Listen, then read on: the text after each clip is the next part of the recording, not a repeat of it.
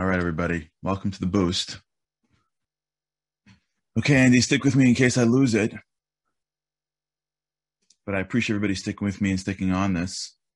Yeah, live radio is always fun. For those that are here live, you understand the patience that you need to maintain everything that we're doing here. So thank you so much for joining us. I'm sorry, but yes, this is what happened yesterday. For those that are tuning in now, we did this yesterday. And this whole thing, but I was on the road, so it was a lot harder. So we apologize for the technical difficulties, but we appreciate you being with us. And as things are loading, we're going to get going today. We've been talking about this concept of results and effort. If you remember, this is what we spoke about last week. And you just put it into the chat because nothing is open for me yet. So if you don't mind putting the dedication today into the chat, that's the best thing for me right now. Actually, you know what? I'm going to do it right now. So today's show is dedicated Aleilu Nishmas Avraham Yona Ben Nachum Hakohen, for the elevated soul of this great man on his fourth yortzeit. May his neshama have an aliyah. May his memory be a blessing for his children and his grandchildren. We thank you so much for your sponsorship. So we've been talking about this idea of efforts and results. And I want to spend a little bit of time on it because it's super important to understand, in my opinion, just how it works. Growing up, like we spoke about last week, if you remember, growing up, you live in a world where everything is very results driven. Everything is very focused on results. And so when you live in a world where really it doesn't matter how hard you studied, it matters what you get on the test. I was on the phone yesterday with somebody who got a certain grade on their LSATs. And this guy's like the greatest guy in the world. You know what I'm saying? Like, and he does this and he does that and he does this and he does that. And he's constantly doing everything for everything. And he gets a grade on his LSATs. And it was so hard for me to break it to this person that, yeah, they don't care. Like, really, they don't care. I know that, like, you know, you're the future, you know, Supreme Court justice because you dedicate your time. And I got it. Don't want law school. That's not how it works. Like, they don't care. Really. I mean, they say they care. They don't care. It's what you get on your LSATs. It's a result. Like, it doesn't matter. I remember reading a whole thing about Olympic athletes.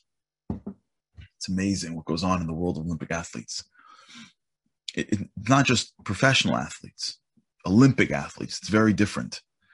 Professional athlete plays dozens and hundreds of games a year. And for many years, Olympic athletes play one game at that stage. And they're doing trials. Okay, but like, can you imagine training for 4 years for one race? And the difference between first place and no medal, as I saw it, is like, that's it.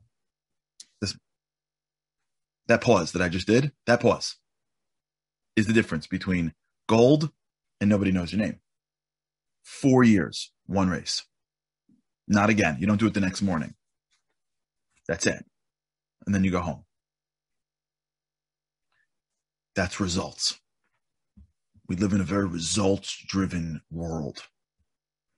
And so when we speak and what we've been speaking about, really, in my humble opinion, which is this key to freedom, is the key to letting the wins in, which is letting the effort in. We have to identify that underneath results is effort. It's underneath it because of how we were raised. Nobody ever tells somebody after they win the championships, you played really hard, good job. We won! Oh my gosh, we won! And by the way, even if it was a fluke, even if the other team played harder and was better and some fluke miracle happened and the ball bounced off someone's helmet and landed into the hands of the player and the guy, I don't know, doesn't matter. Nobody's like, well, you know, really shouldn't have won because like it wasn't fair. Nobody cares. We got the result we wanted. Like the people that get the effort speech are the people that lose. So we have this neuro connection between effort being losing. And so when we approach our lives and we do not get the results that we want, it's hard for us to not be disappointed. It's hard for us to not feel less. You work your tail off to get for a test and you don't get the grade you want. It's really hard to be like, I gave it 100%. I'm good. No, I'm good. No, I got it. I'm good. I let the wind seep in. I got it. No, I get it. I know I failed, but I know me. I killed it. I'm good. Can you imagine? Imagine a guy gets off a field. No, it's okay. No, it's okay. You know, you take the trophy. I'm good. I'm good. No, really, I'm good. I'm a champion. I'm a champion in my mind. Who does that? Who lives like that? Now, if you live like that, you got to kiss somebody because somebody raised you well. You got to give somebody a hug or somebody a thank you. Because if what I'm saying is natural to you, in the loss, you feel like a winner because you gave it 100%. Look up that chain. The world didn't give that to you. I can tell you that much. Somebody gave that to you. Whoever that somebody is, you make sure they give them a nice big happy someone's card. Mother's Day, Father's Day, Teacher's Day, I don't know. Find a day and thank them for it because that's not how we roll. That's a spiritual way of seeing the world. We live in a physical world. We live in a material world. I don't know what that song was. We live in a material world. Spiritually, that's how it works, but we don't live like that.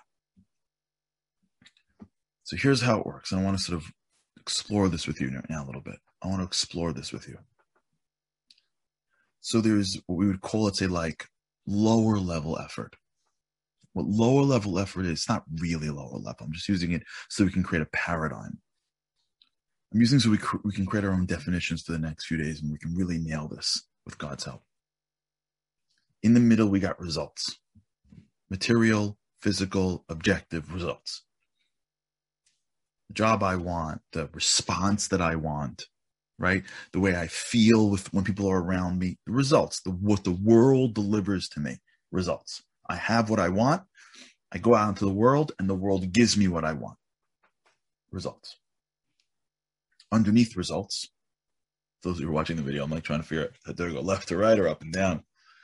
Underneath the results is what we would call, let's say, like lower level effort. And what that is that that's the effort that we grew up with.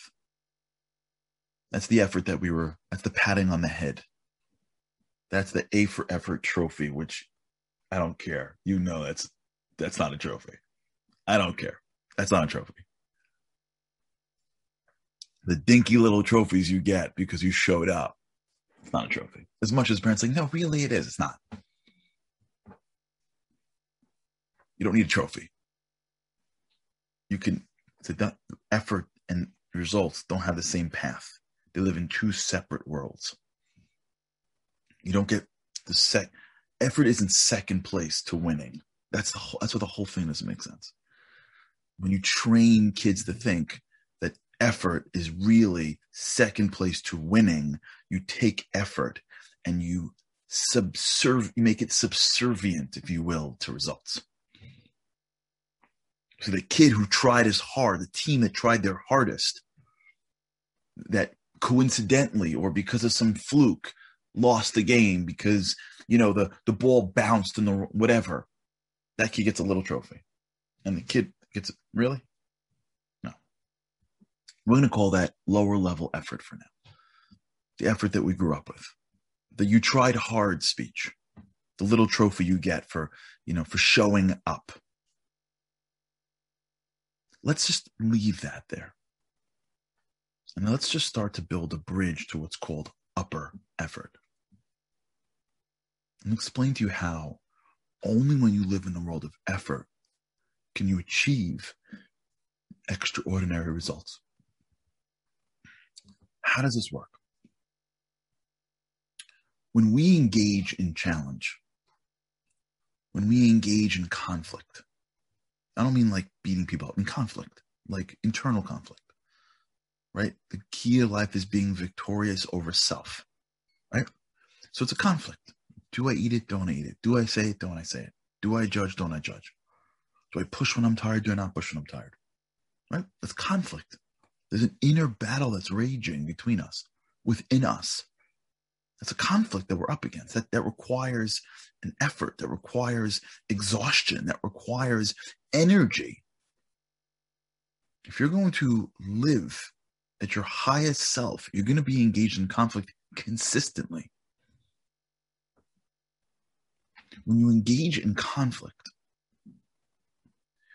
whenever you put in that conflict a need for anything but the conflict, you now put yourself at a disadvantage.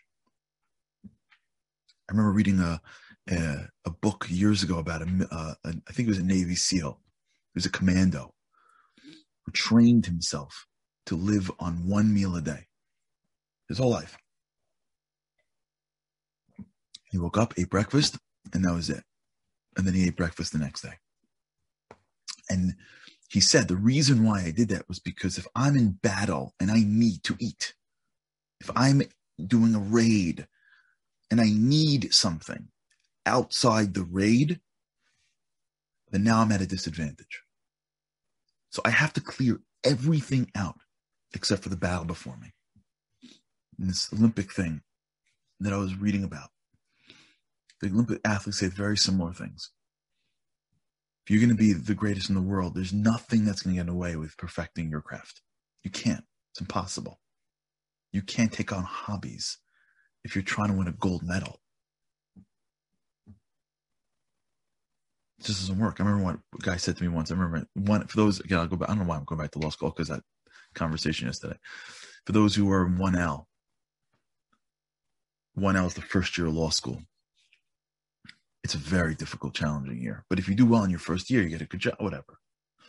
Law school is weighted towards your first year. I remember getting on the phone with a guy.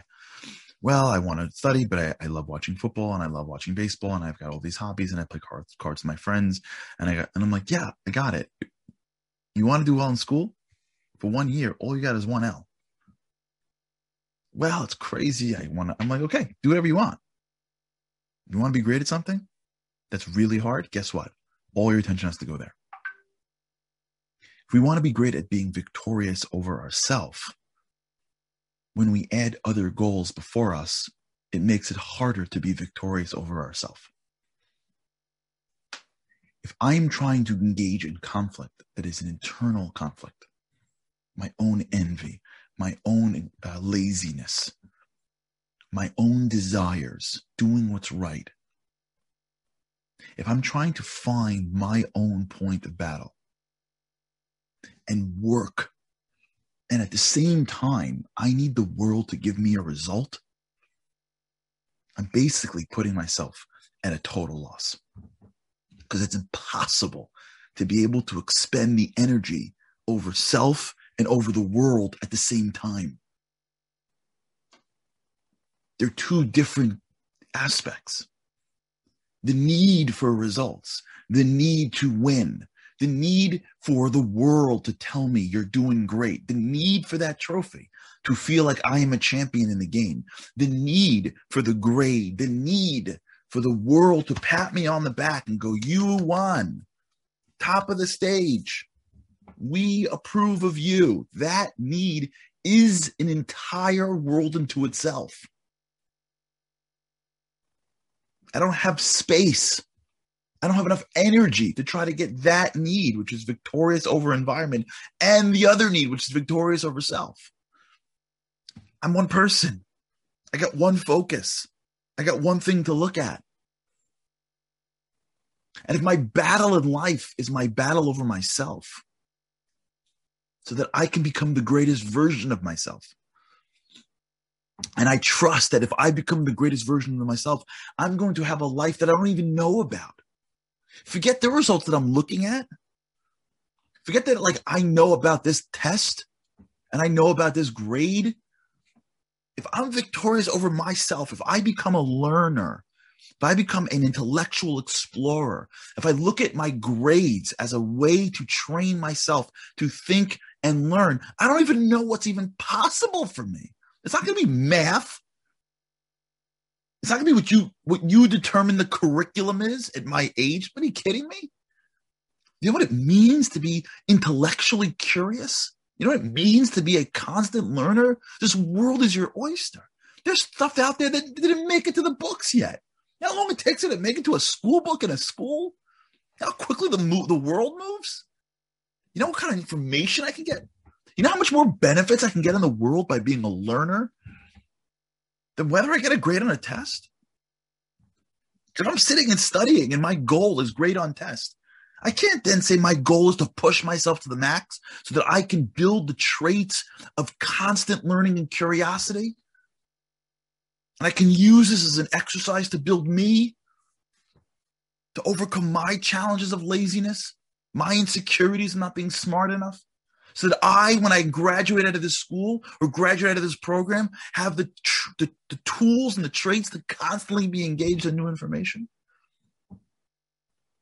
I can't do both. Either I'm going to try to get that A and I need that A to feel good about myself, or I'm going to try to beat my own insecurities and laziness. And I'm going to become a real learner. I'm going to use this time in my life to work on this mentality. I hope I get an A. I don't need you to give me an A to feel like I've been successful. All right, we got to talk about this. It's already late. Okay, we'll continue. Just the beginning. We'll continue.